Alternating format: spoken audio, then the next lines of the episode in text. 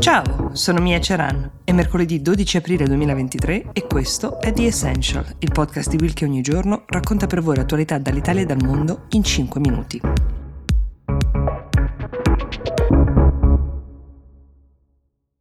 La notizia di cui tutta Italia sta parlando in queste ore è quella che riguarda una madre che ha partorito il proprio figlio al Policlinico di Milano e ha scelto il cosiddetto parto in anonimato. È un diritto che la legge italiana garantisce a quelle donne che per un qualunque motivo economico, psicologico, sociale, poco importa, non devono ovviamente neanche dare spiegazioni, non si sentono in grado di accudire il neonato. Possono quindi partorire in sicurezza in un ospedale, decidere di lasciare il bambino intanto alle cure del personale ospedaliero fino a quando non gli verrà assegnata una famiglia affidataria. Questa è la legge italiana a prevederlo.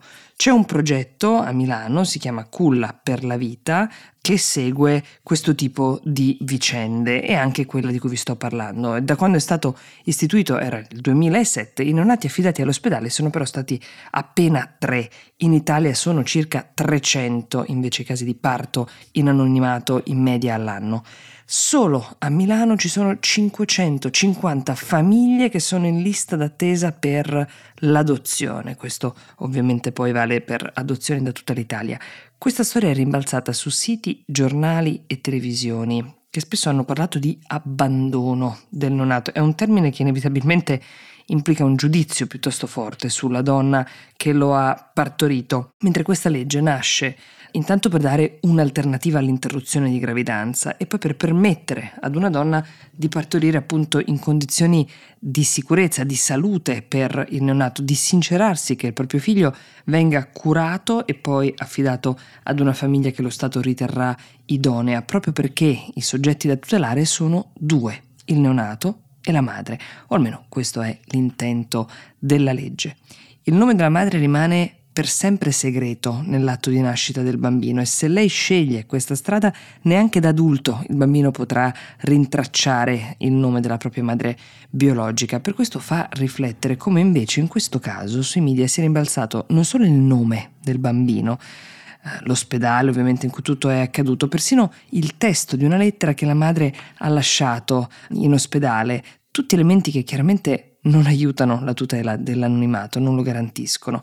E poi sono seguiti gli appelli da varie parti, indubbiamente fatti in buona fede, primo dal primario di neonatologia al TG1, seguito dal TG1 stesso, e cento altre voci che forse avranno raggiunto la madre in queste ore chiedendole di ripensarci fino alle offerte di aiuto economico, come ad esempio quella di un noto conduttore televisivo, Ezio Greggio, impallinato dalla rete per aver detto il bambino ha bisogno della sua madre vera, offendendo, questo è chiaro, inavvertitamente tutte le madri non biologiche che fanno esattamente lo stesso lavoro nel crescere i figli. Insomma, questa storia che vi ho voluto riassumere spiegando un po' come funziona questa legge più che dandovi dettagli della cronaca è sicuramente un utile spunto per riflettere su come sia facile intanto usare parole sbagliate come abbandono o giudicare in fretta una situazione che non si conosce e persino esortare in buona fede qualcuno a tornare sui propri passi quando della loro storia sappiamo poco o niente o forse giusto un nome.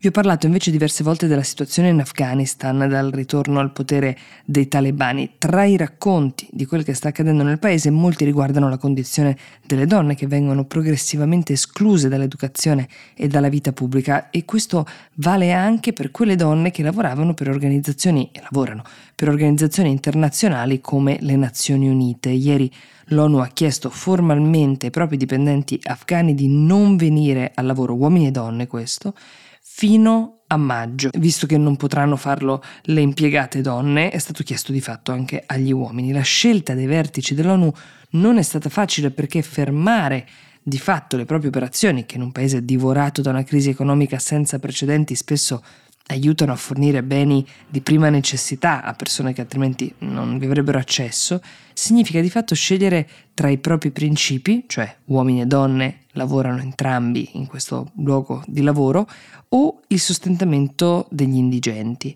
Per ora saranno 3.000 le persone che resteranno a casa dal lavoro fino al 5 maggio. Dentro questa data l'ONU si riserva di fare le valutazioni necessarie per capire come procedere. I talebani non hanno ancora commentato su questa scelta, che avrà sicuramente un impatto sulla popolazione perché il programma di aiuti ONU è il più grande al mondo per l'Afghanistan, e continuano a sostenere che la loro idea di rispetto per la popolazione femminile è quella in linea con la loro interpretazione piuttosto rigida della legge islamica. The Essential per oggi si ferma qui, io vi do appuntamento a domani e vi auguro una buona giornata.